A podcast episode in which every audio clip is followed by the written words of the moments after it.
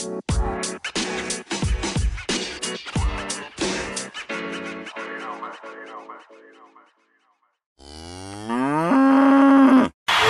and gentlemen, now entering the basement wing in at 237 pounds, he is your host, the man in the mirror, Jordan Tyler Wollenberg. Welcome to Wazaf! Fucking listening, baby! Yes!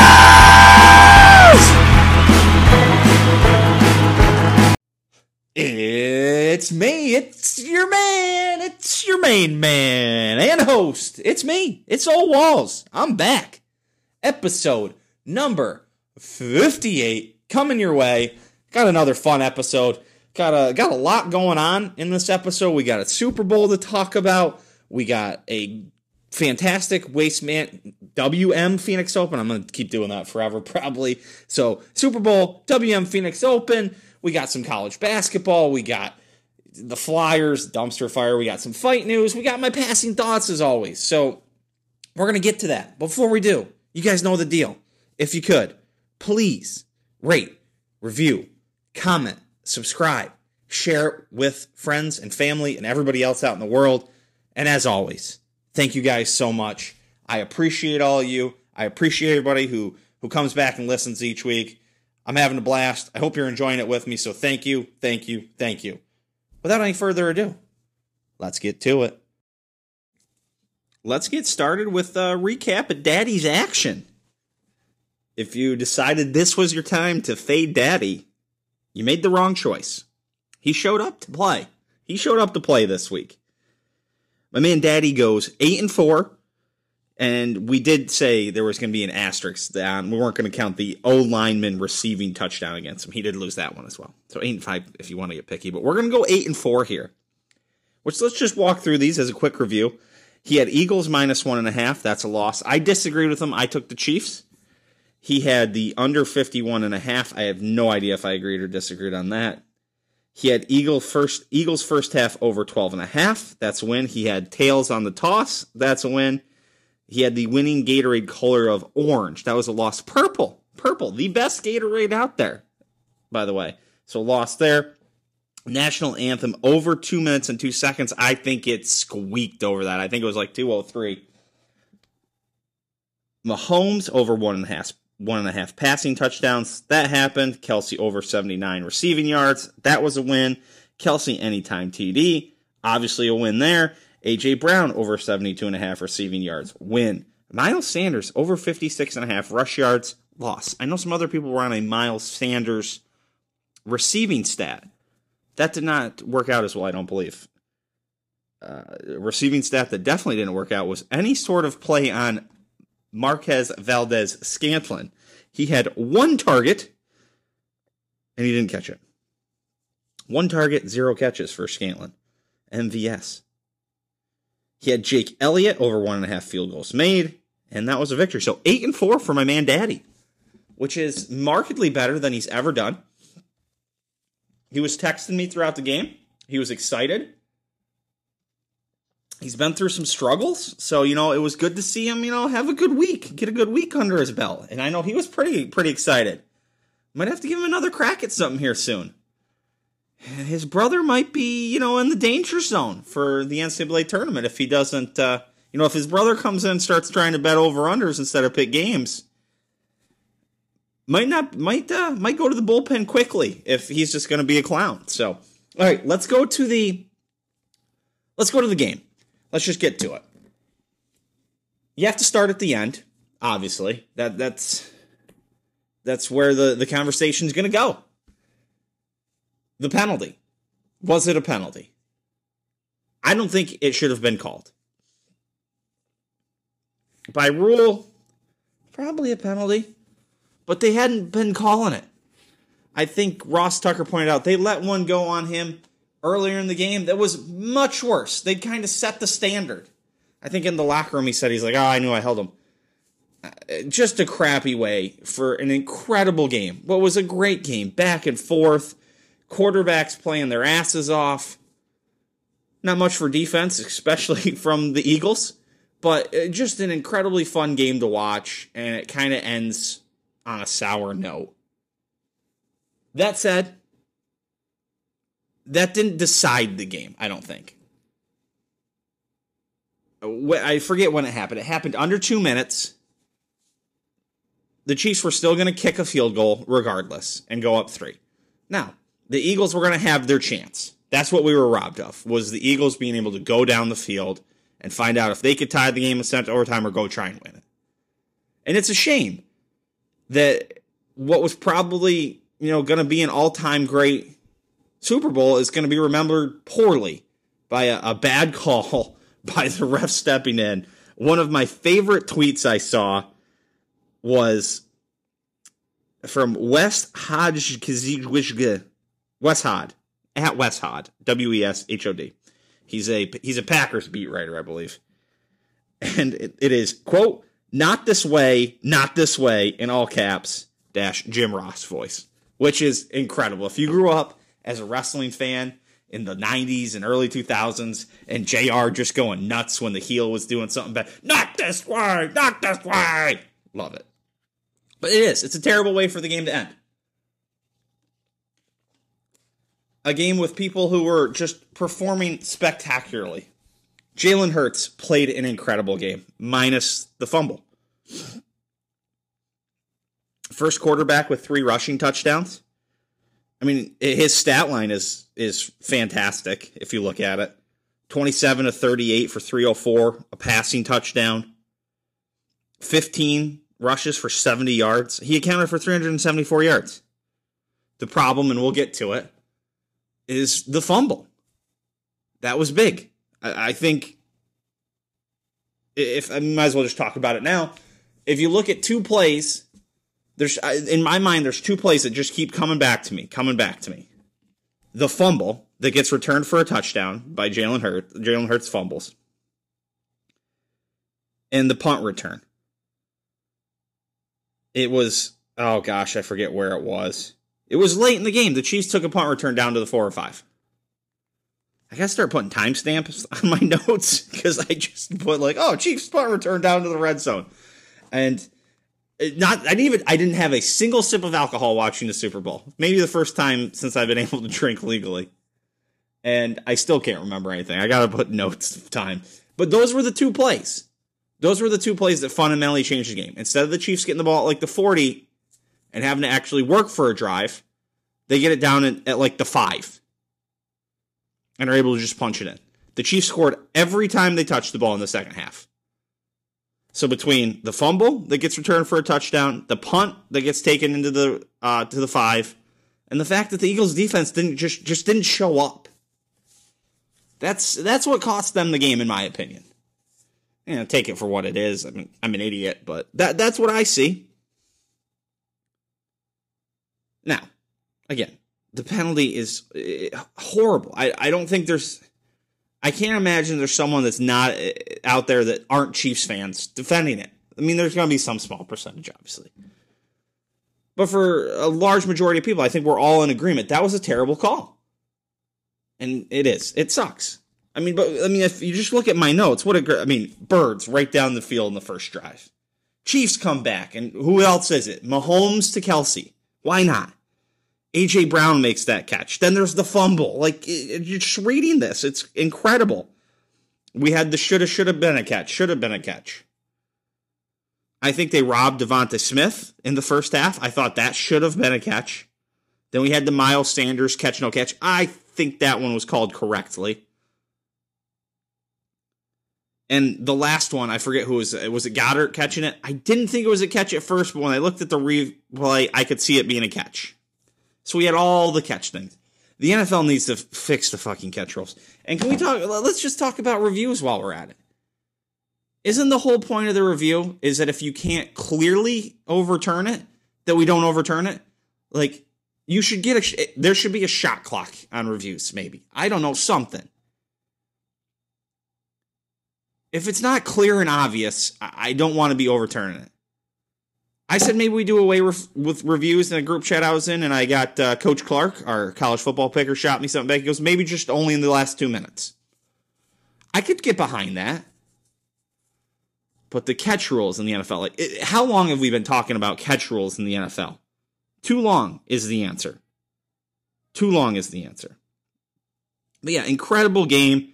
Just the the big players doing big things in big moments. Mahomes only 21 of uh, only 21 of 27 for only 182 yards, but he three passing touchdowns. He rushed it for 44 yards as well.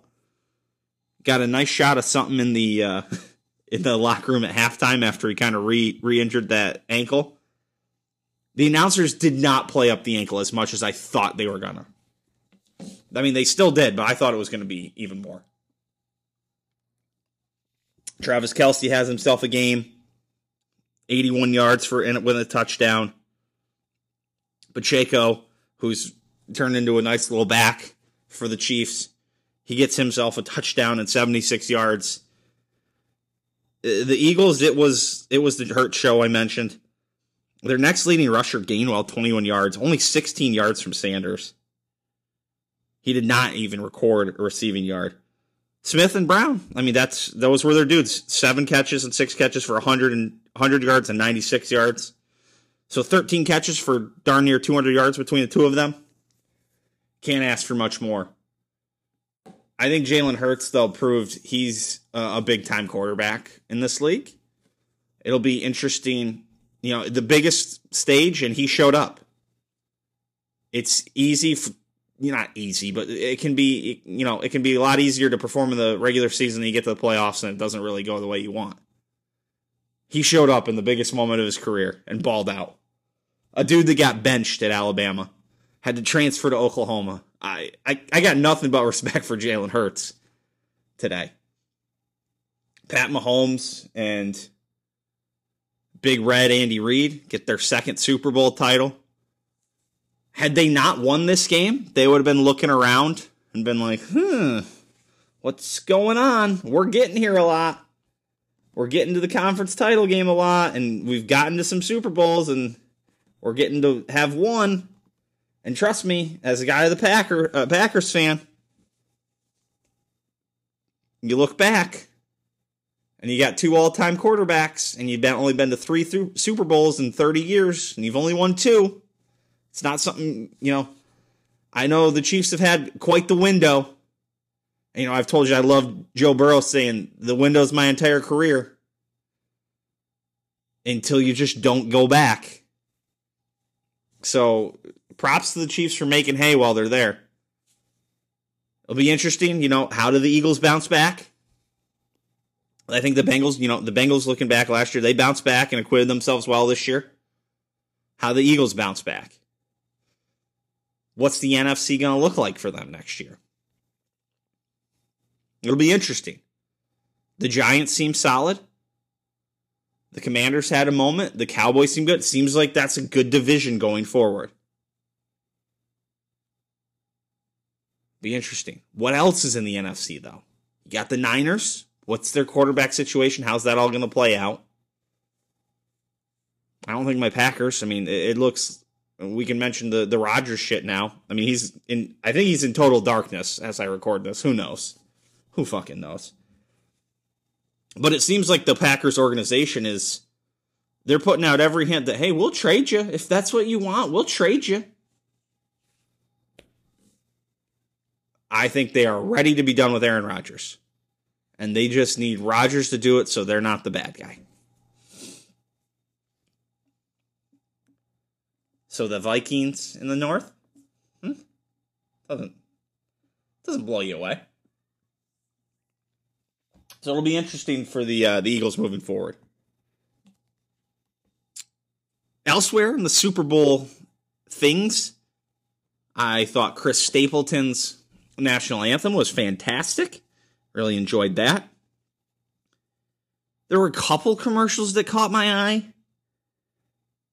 Um, Venus Williams was redoing the inches speech from Any Given Sunday by Al Pacino.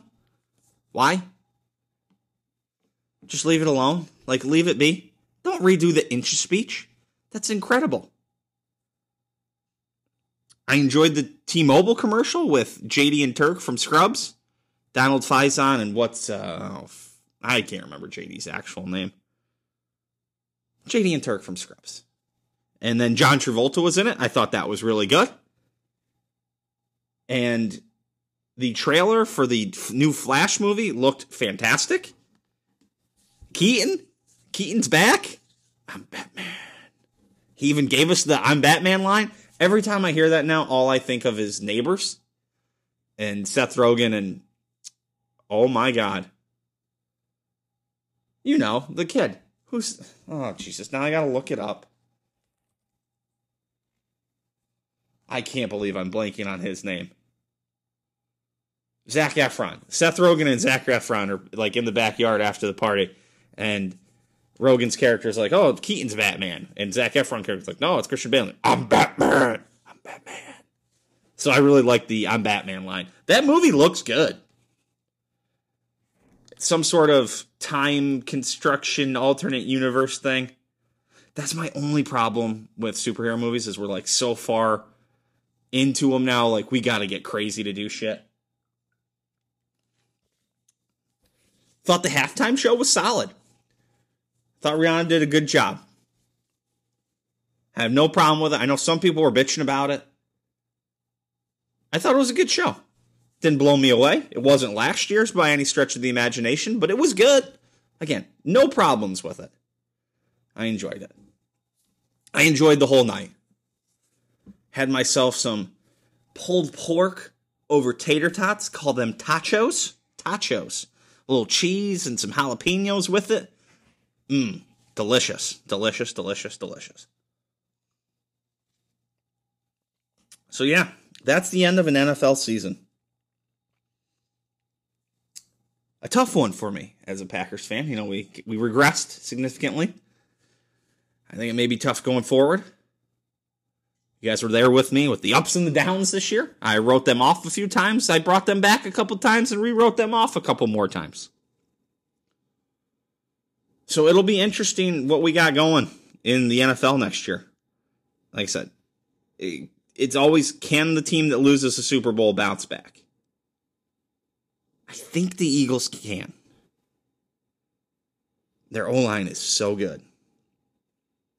So good. It's just the fumble and the punt return. Really, the, the fumble, really. And that their defense just couldn't stop anybody. But God, that was such a bad call, too.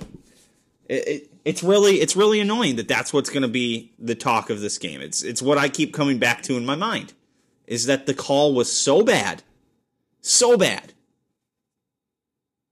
For the time and situation, it was so bad that it's going to overshadow the game. And I think that's unfortunate because, like I said, it was an all timer. It was one of the better Super Bowls I've watched. I mean, if you look back, let's look back at the last 15, 15 or so years of the Super Bowl. It's going to take me a second, so deal with, bear with me here. It was one of the better ones, for sure. A hundred percent one of the better ones. Okay, results. They're not just a results.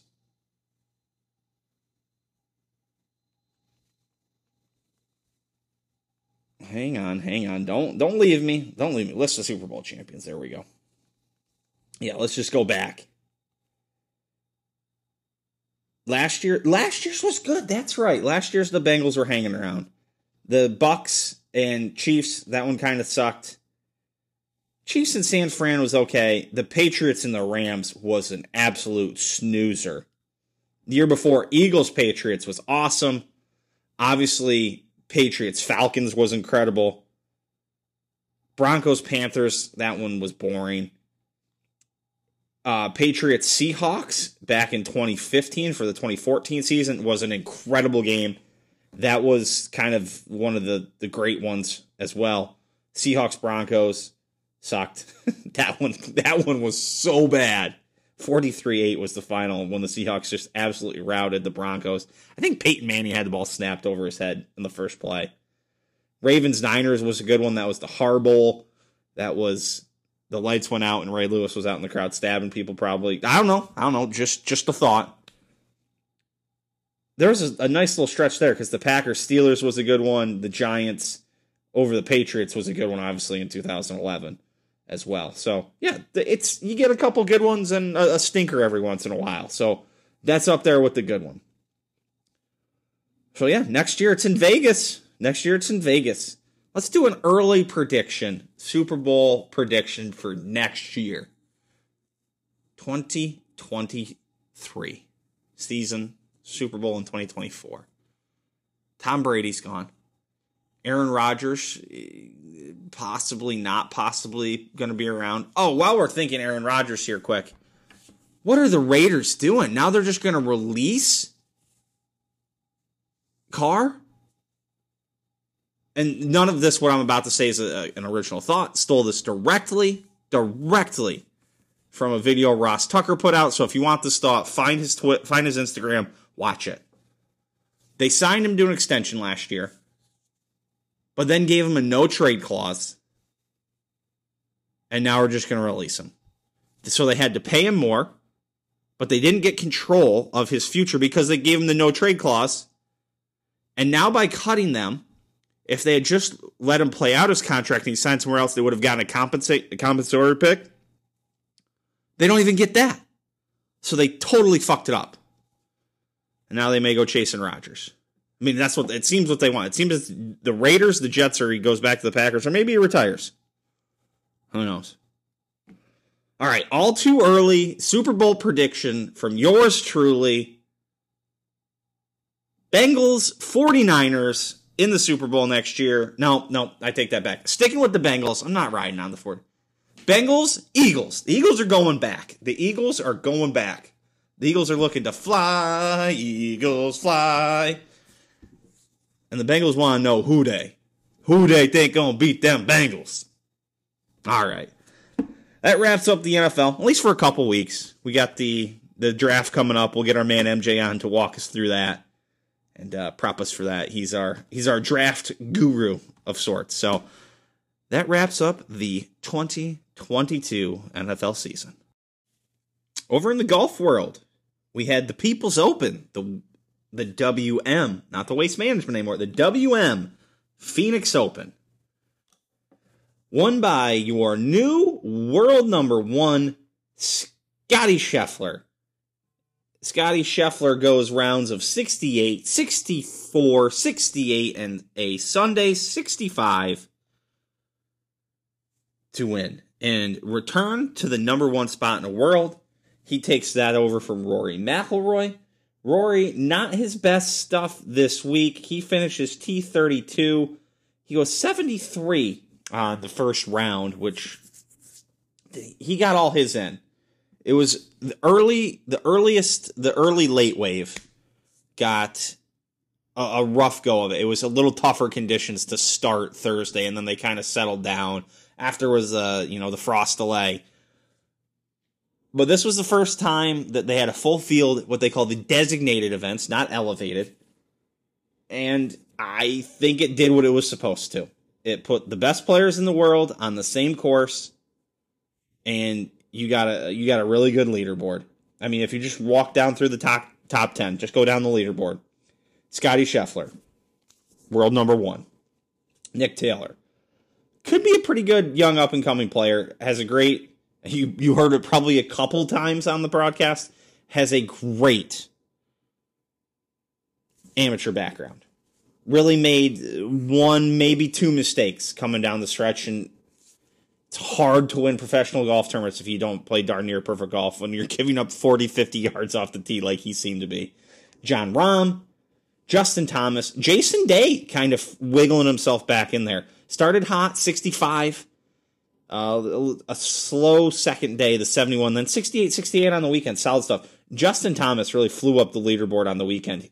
Got better every day. 71, 68, 67, 65. Looked really good on Sunday. And I think he even, yeah, he didn't birdie 18 or 16. 16 was playing a little tougher, but birdied, let's see, 13, 14, 15, 17 coming in. Also birdied 10. So came in at 4 under 32. So a nice back nine vaulted him up to to make some serious cash. I think he made just shy of a million, like $988,000 finishing fourth.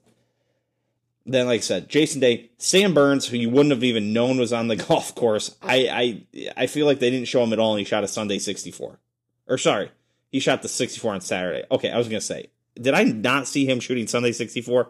Yeah, 68. But man, that's a good good weekend. 64, 68. That dude's got game as well. Then Sungjae Im, Jordan Spieth, Tyrrell Hatton, Wyndham Clark, kind of a nice little up and comer. Xander Schauffele, who was really was really in it and then had a rough finish on Saturday. Just not his his greatest coming coming in on Saturday that kind of knocked him out of the tournament. Not knocked him out, but put him behind the eight ball.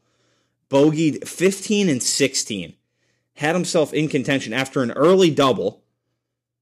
Had made five birdies to get the three under on the day, and then bogeys 15 and 16 and then par 17. Just a rough Saturday finish that really took the wind out of his sails, but still.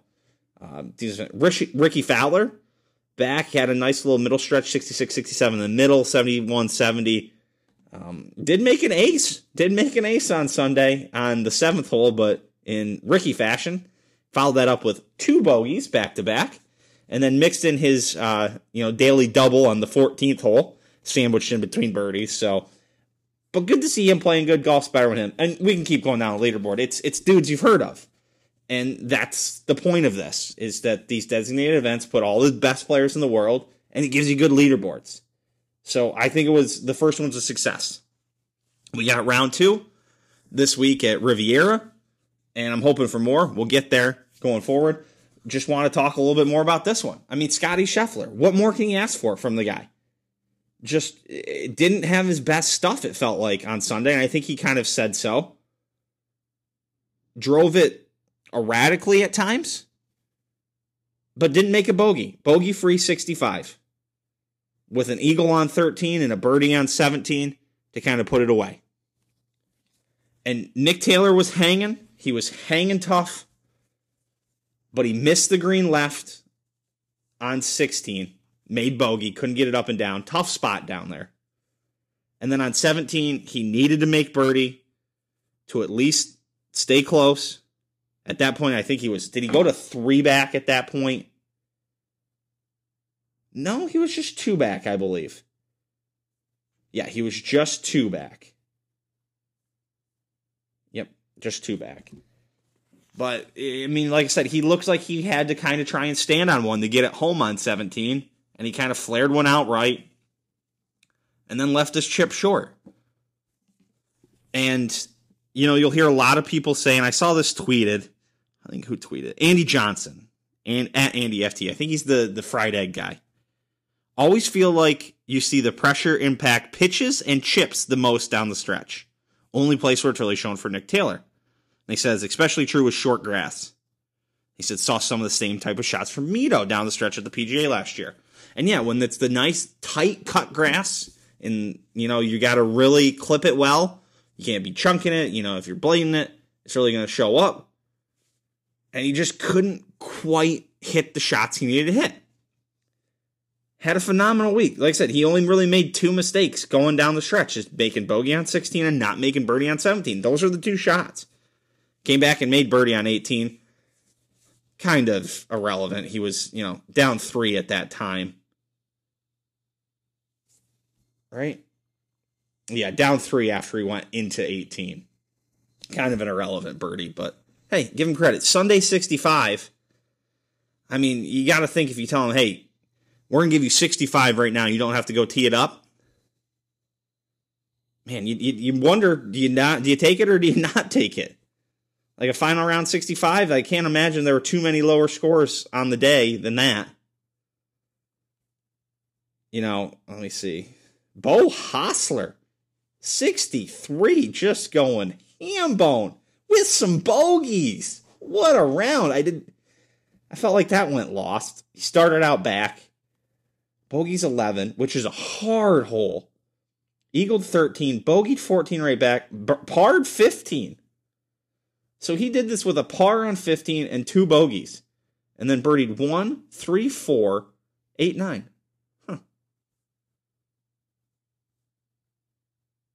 Yeah, there's a 65 from Matt Fitzpatrick. Thank you for that. I took you this week. At least get yourself back up there. He moved up 28 spots. 28 spots. So, yeah. But uh, can I say about this tournament? I really like this tournament. It doesn't need to be an every week thing. It's it's perfect as a one time a year party in the desert kind of thing. It's a fun course, especially like the last, especially 15 and in. Even once you get to 11, I think 11 and in, it's a really fun course. The front nine can get kind of monotonous, and you can kind of look at it and be like, eh, where am I? Other than the par five out front, I think. Three. But once you get to 11, you got the tough par four. You got a par three that's kind of memorable with the bunkers and the water's there. It's not really in play unless you, they tuck that pin back right. You got the par five on 13. Then you got 14, which is whatever. And then 15, 16, 17, and 18 are great holes, I think. And they're positioned perfectly. You have the gettable par five, the, the Coliseum hole, which takes a, whatever par three and turns it into something really special 17 is a fantastic hole. and then 18 is a pretty good hole because you got trouble right and left. That you got to hit a good drive. And then if you do hit a good drive, your reward, you, you can get aggressive and go after it.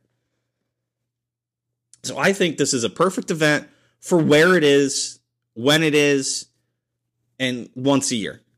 I don't need, like, if they start doing, you know, if every fourth tournament has a stadium par three, then it's not interesting anymore, right? Like some of it, like its uniqueness to the game of golf makes it great. So I have no problem with it in a one off. And it, if they, there's eventually, I just can't believe that somebody somewhere is going to be like, that works so well there. We're going to try and implement it. I'll even give one more a pass. It's a nice change of pace. It's a nice change of pace. So yeah, Scottie Scheffler just playing a fantastic golf. Jon Rahm, I, I haven't even talked about Jon Rahm yet. In watching his round, you would have thought it was worse. I don't know. At least I did. I was like, man, he really struggled on Sunday. He shot 68. Made a couple bogeys. Bogeys eight, and then couldn't then struggled to get something until 13. And then bogey 16, but he was he was pretty well back of it at that point anyway. I mean, they even gave him like the they even like they gave him the old drop from coverage act, which is just wild to Jon Rahm. But yeah, I mean, he finishes five back.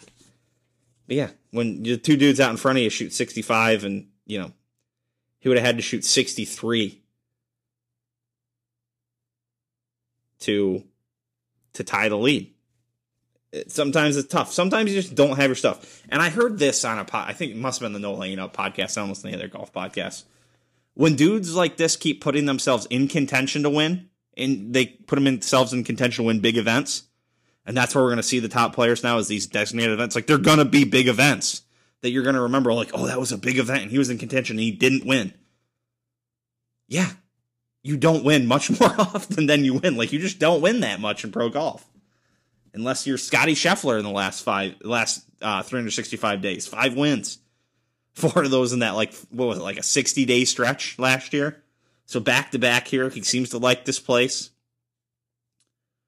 Hard to not think he's kind of a favorite at Augusta again. But Jordan Spieth looked good for portions of the, the week. But how about this Jordan Spieth stat? Which it, is kind of contrary to what people tend to think about him all the time. Strokes gained this week. Tee to green, he finished third. Approach, he finished second. Putting, 52nd. What people always seem to think about with Spieth is they remember that, you know, 2015, 2016, 2017 stretch where he made like all those 30 footers. and it, I I screenshotted a, a post of the the Bogey Boys pod and they're like things you never see. That Spieth hit it really well and then putted bad. Actually, look at the stats. That's that's been the common theme. Is that he hasn't been able to cash in on his good ball striking because his putting has been shaky. And we're just conditioned to think that, oh, he makes everything because he did it for like a two year stretch. And that hasn't been the case. It's the case has been he's a good he's been ball striking the shit out of it from time to time and can't get it out of get the rest out of it. So it's funny that you know the eye test, if you will, that sometimes the numbers don't back that up. And I think I'd seen another one that said that, and they're like, oh, basically, oh, here it is. No Laying Up tweet. Maddening week for Spieth. Second in the field in ball striking, but losing strokes on the green. Just as not had the speed right and putts keep chuming up short and missed some from close range. And somebody tweeted at him. So basically, his entire career, aside from that two to three year heater, he's an elite talent, but putting is always going to hold him back from being an all time great. Hope he figures out because that made more golf watch. But yeah, like that was that's like actually the right take is that outside of the two year heater, which was incredible, is that his putting hasn't been that great, and it's kind of been what's held him back, which is funny to think because you think of it as like, oh, he doesn't hit this well. He's this great scrambler. Not, I mean, when he was really struggling, is he was really hitting it bad, and there wasn't the putting there to, to bail him out. But since he's been playing better, it's been hitting it better, which is kind of contrary to what you would think. So, so yeah, all right, yeah. So we're on to uh we're on to Riv next week, Riviera. I don't even know what this tournament's called. What is this tournament called? Uh, how do you even look? I'm on the PGA Tour website, does it just tell me? The Genesis Invitational. That's right. Oh, and we have the Full Swing documentary coming out this week as well. So that should be interesting. Riviera, we got the cat back. Big Cat. Big Cat is back. Coach Jeffy texted us that he his odds to win apparently are 130 to 1. I asked him if that was just a finish for the big cat, but he says they're to win. Be uh, be interested to see how he does. Obviously, golf's more interesting with him, whether you like him or not. I've never been the biggest big cat fan, but it's impressive to see him keep trying to make these comebacks and see if he can do it.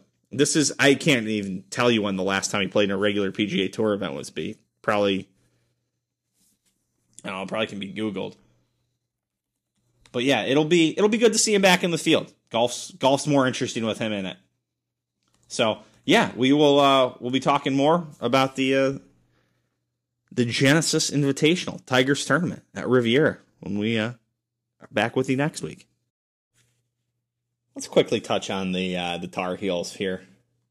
Watch them play Wake Forest on Tuesday.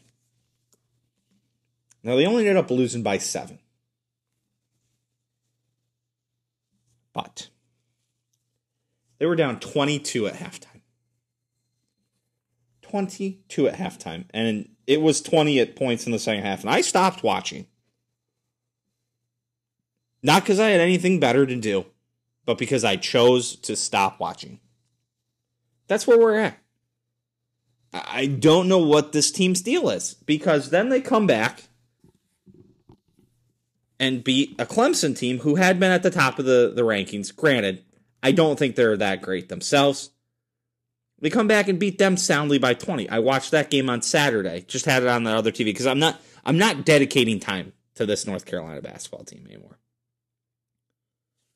But they come back and then beat them by 20.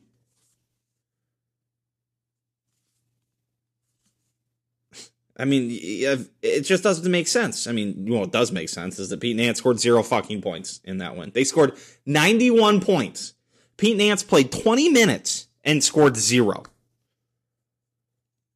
If you want to see where the regression in this team is, it's from Brady Manek to Pete Nance. Wowza. Oofta. Oofta, oofta, oofta. So I, I just don't get this team not I don't think Clemson's a, an incredible win, but it's a good solid win of a team that they smoked. Now the Heels have Miami tonight. Uh, what do you expect? I mean, they got a, a tough little back to back back to back games. They got Miami tonight and NC State on Sunday. What to expect? Are they going to get blown out? They're actually 11 and 1 at home and not surprisingly, they're they lost that game to Wake Forest on the road. They're 2 and 6 on the road and 11 and 1 at home. Only loss at home is to Pittsburgh a couple weeks back. What's the deal? Is it just that they're so erratic and their shot selection is so bad and they have no production production off the bench? I mean, they got uh, sometimes four guys that can score. And the sometimes is Pete Nance is the fourth guy sometimes. After that, it's like Puff Johnson gets some here and there. But I mean, it's essentially three people every time. And I, there's nothing new being said. It's the same shit every week. Yeah, I mean, you look at their game against Clemson 19 from Bacot, 23 from Love, 17 from Davis, 7 from Leaky Black, 8 from Puff Johnson, 0 from Pete Nance. He scored 11 against Wake Forest. I just don't know. That that win at least helps them a little bit to make the tournament. Like they're in trouble. They're not necessarily going to make the tournament. They play Miami today, NC State on Sunday, Virginia next Saturday, Duke the following. They have Notre Dame and Florida State. Florida State, who I think is pretty poor. Yes. Notre Dame's Notre Dame's awful. So they have to beat Florida State and Notre Dame. Cannot lose those games. They for sure need to win two of the other games. Probably, I don't know, three, maybe four. Uh, just, I don't know if. I don't know what they're sitting at. Just don't know. I just don't know where they're. Yeah, running out of chances for quad one wins. I'm aware. There's only six games left.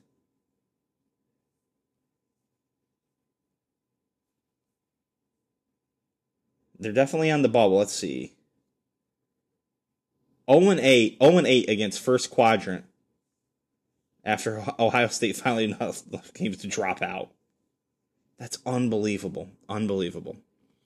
What else did I want? Ooh, Duke got screwed first Virginia. That was just decided not to call a foul at the end of that game. Watch watch Xavier Butler. That game ended with a wild goaltending call that may not have been goaltending.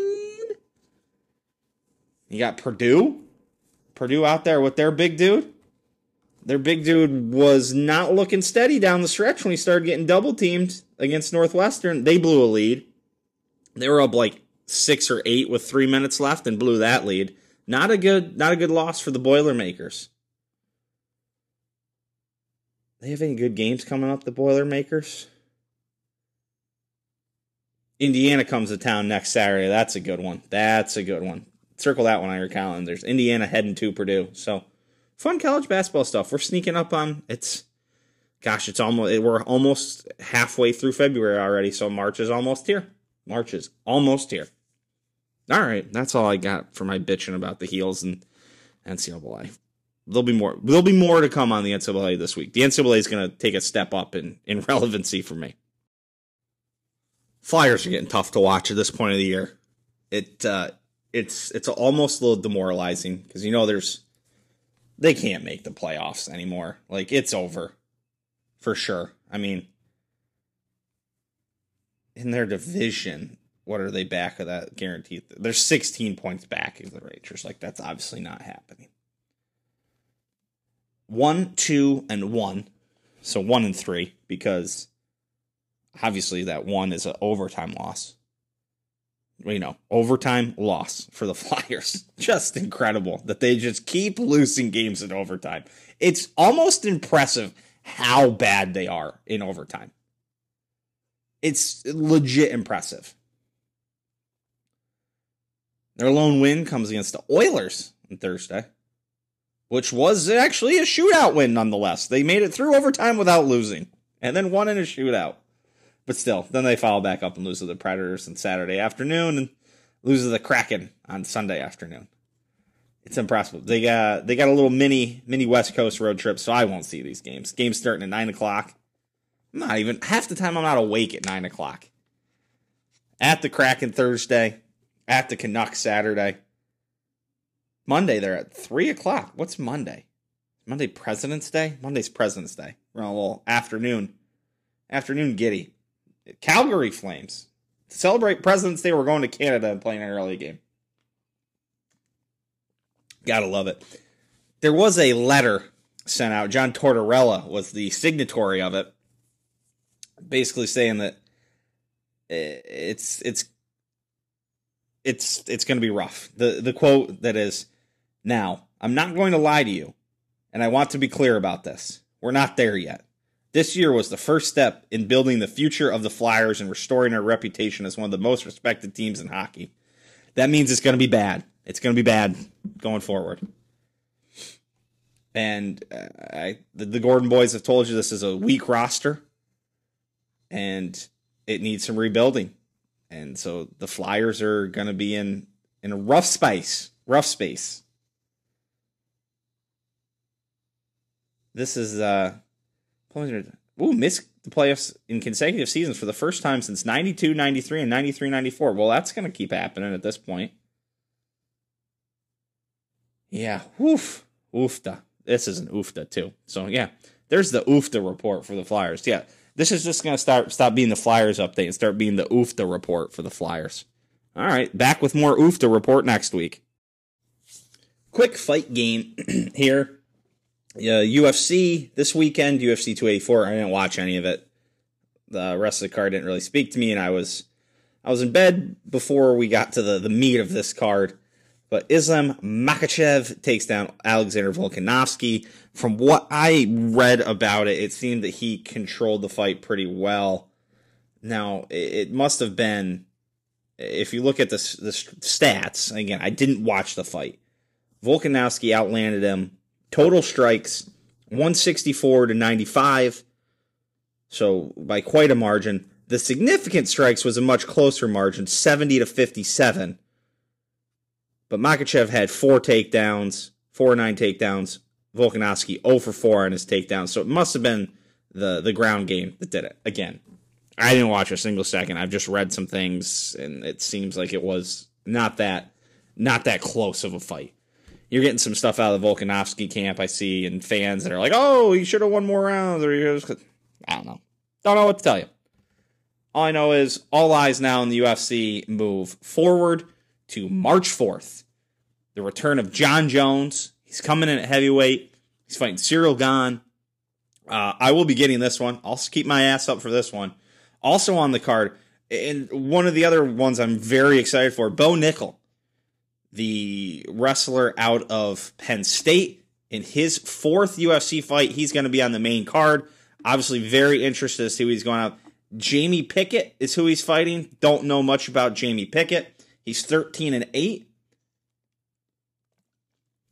He lost back in September to Dennis. Oh Jesus! Why? Why can't people who fight just have some normal names? Dennis Tilui Tiluilin Tiluilin.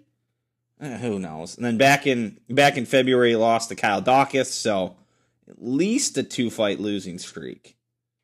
Yeah, back in October of 21, he was victorious he was one and one in 2021. So he's he's one and three in his last uh, last four fights.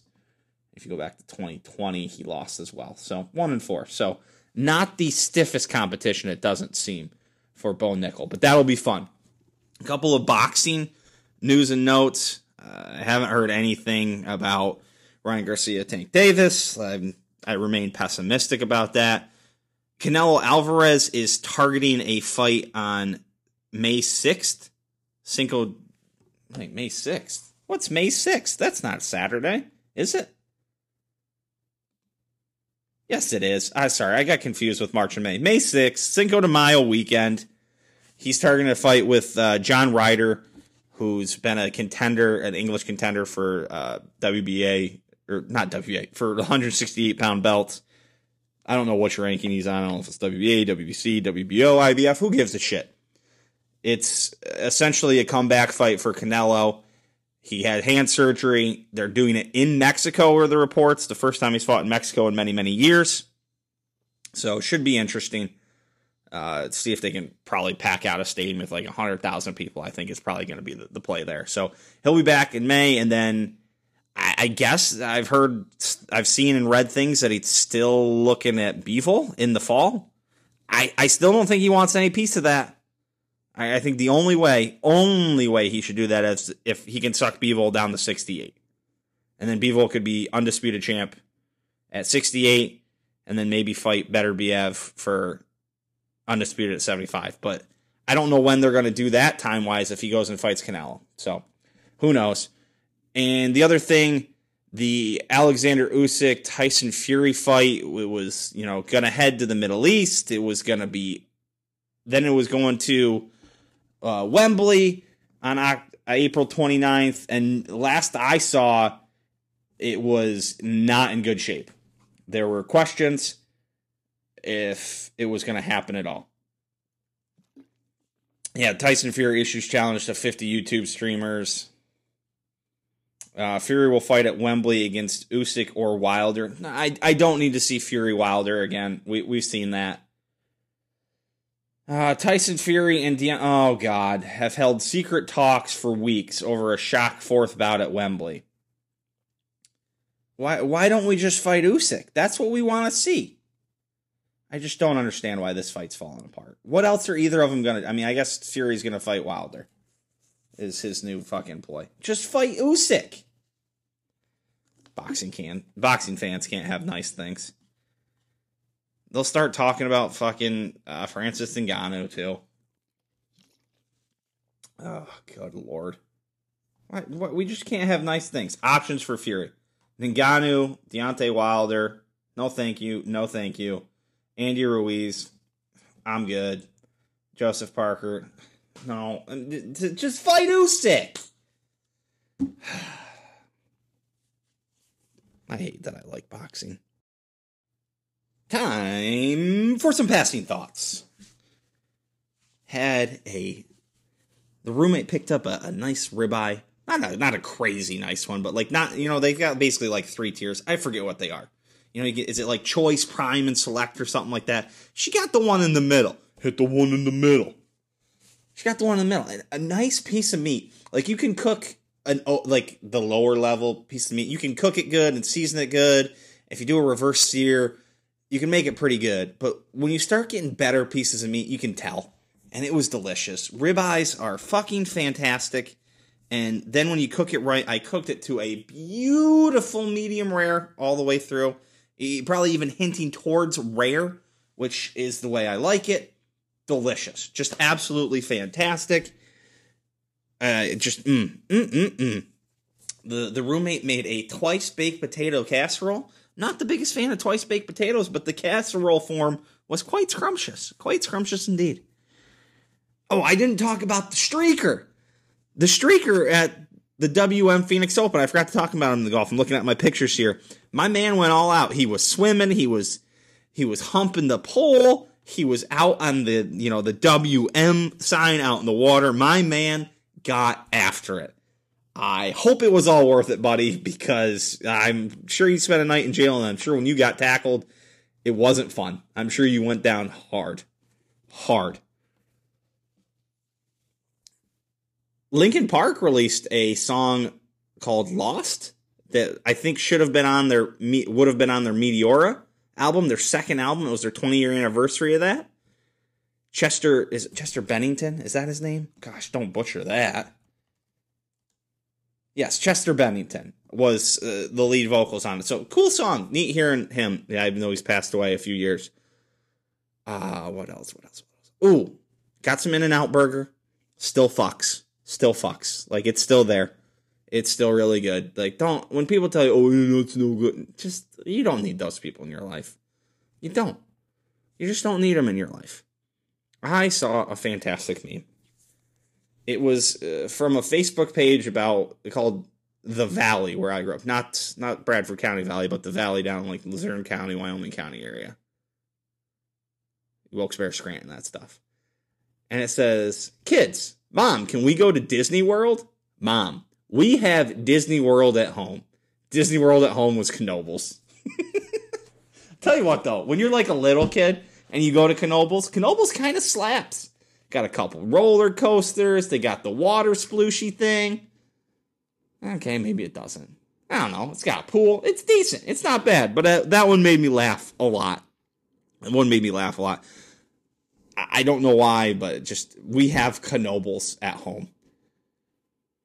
Oh, I saw this thing on on uh, Instagram. Let me see if I can find it. I got to go find the actual thing about a city in France. Was it France? Was it Marseille? Holy crap, how many times a day do they post something?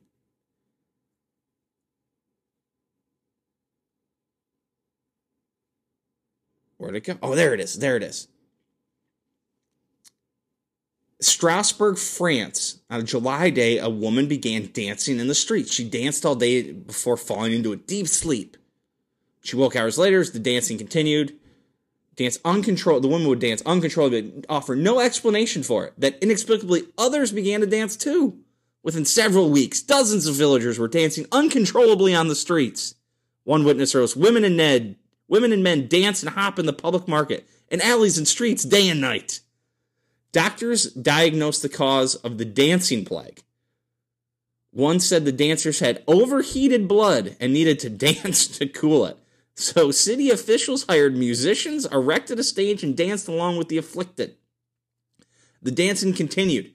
After weeks, the city priest concluded the dancers were sinners being punished by Saint Vitus, a 4th century saint said to curse sinners with uncontrollable dancing. The dancers were brought to a shrine to pay, pray to the saint, but that didn't help. Shocker. Shocker pray, praying to the saint of dancing didn't work. Who could have fucking figured that one? Uh, several, many have died, one city, city archive records say. Uh, one source puts the death toll as high as 100. And then in September, after two months of dancing, it suddenly stopped and never returned. And his, historians are pretty confident that this was real given how many like eyewitness accounts they have. But to this day, nobody knows what caused it, what stopped it. Some think it was an outbreak of psychedelic mold, and others think it stemmed from a mass hysteria triggered by a recent famine. Apparently, there were other dancing plagues recorded in Europe through the Middle Ages. None were on the same school, though, scale as Strasbourg. Wow. I read that and was blown away. I didn't know we had dancing plagues back in history. How did we not learn about that? How was a dancing plague not way up on our list of things we learned about in life. Just it should be. But you know, why would why would those those people, they, the they, the thems in power, the governments, they wouldn't tell us that. You know why I know that? Because there's apparently a toxic plume hovering over an Ohio town called East Palestine, Ohio, after a train crash. And I, as of yesterday, it wasn't really being reported. I just found out about it. There was a train derailment. Three additional chemicals discovered, is what I read. I don't know. Here we go. What we know. This is an hour ago. Hour ago, Washington Post. Residents wonder whether it's safe to return. Probably not. Probably not, would just be my guess. I mean, it says in early February, a train carrying toxic chemicals derailed in eastern Ohio, igniting a fire that swept the town of East Palestine in smoke. Fearful of an explosion, a major explosion, the authorities carved out an evacuation zone. February 3rd, this happened, and I heard about it for the first time yesterday. Super Bowl Sunday. Nine days afterwards. Vinyl chloride which is a toxic, toxic flammable gas, being of most concerned most concern to investigators. People were being uh, reporters were being arrested over asking questions and reporting on this. I've read I, very unclear about what actually was happening, but still sketchy. People on both sides of the Ohio Pennsylvania border, because apparently this is near the border, were evacuated. I've seen pictures. It looks like a, you know, it looks like a nuclear uh, bomb mushroom. It's just apparently now it's hovering around. It's just incredible. On February 12th, the EPA, after monitoring the air, said had not detected contaminants at levels of concern. Okay. In and around East Palestine, although residents may still smell older odors. Man, I can't really speak today. also screened the air inside 210 homes and said it had not detected vinyl chloride or hydrogen chloride, which can cause life threatening respiratory issues. Yeah, until 20 years from now, and everyone in that town's fucking dropping dead. Fearing an explosion, authorities held a controlled release of toxic materials from the train car, from five train car tankers on February 6th, that were diverted to a trench and burned off. I'm reading all this like I, my plan was I wanted to read about it as I did it to just see what was happening. 1,500 to 2,000 residents were told to evacuate. Oh, good. Norfolk Southern donated $25,000 to help the Red Cross. I read that they had been making record profits by doing stock buy. I'm learning more and more about stock buybacks and the shady shit that those things are. The residents were permitted to return home on February 8th, apparently. Oh, Norfolk Southern the, the train company, said in a statement that its own experts and contractors were testing water from private wells. Like, why would they? There'd be no incentive for them to lie. And the government's always so truthful.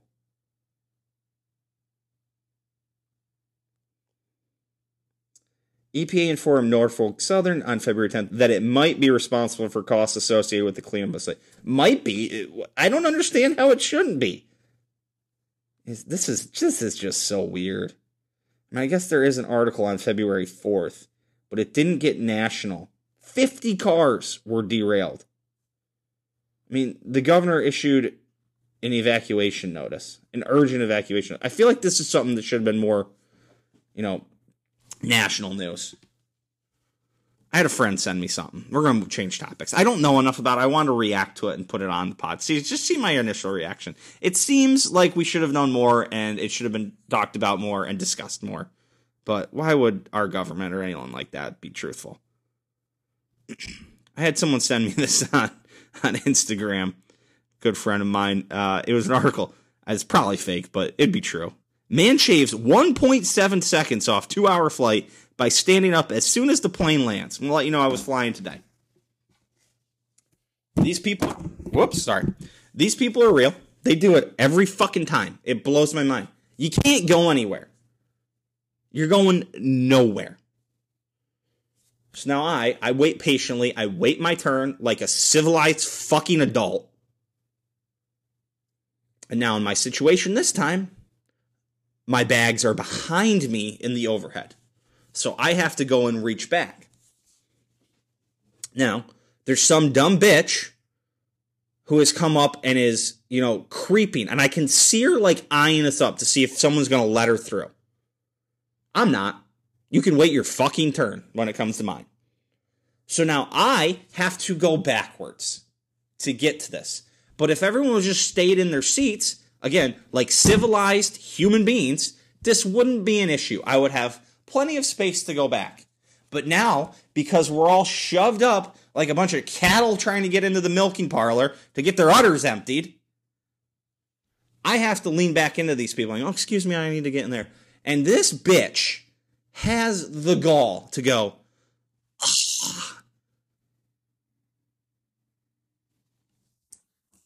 and I had it. I had it. I said, oh, sorry for inconveniencing you while I try and get my bags. What I just I just can't stand people. What what should have happened? I couldn't do it. Like if if if it was a dude and someone did that, they would deserve to get punched in the face. I couldn't do it. I'm I'm a pussy. Like I ain't fighting anybody. But that's what should happen. Like someone doing that and they get up in your shit and then they have like fuck you. Someone should punch there should just be big people around who punch other people in the face when they deserve it. Ugh. No, that's all for now. That's all I got. Let's go wrap this thing up before I before the wheels really come off this thing. Closing time, everybody. Appreciate all you guys. Uh, again, I appreciate all the support. I appreciate everybody listening. So thank you, thank you, thank you. Uh, from the bottom of my heart, I, I really do appreciate you guys coming and, and hanging out and listening to my my little pet project here that I I'm going to continue to do. I continue to have a blast. 58 episodes in now, or we're striving for 100 now. Let, us get there. Uh, so I'm having a, a great time. Hopefully, you guys are enjoying it. Gonna be back next week. We got golf. We're gonna start diving into college basketball. I'm gonna start looking for weirder shit to talk about. You know, as we get into kind of a you know the the doldrums of summer. Uh, try and find some, see if I can find some more interesting guests for you guys. Uh, but again, I appreciate all you. We'll be back next week as always. Till then, peace.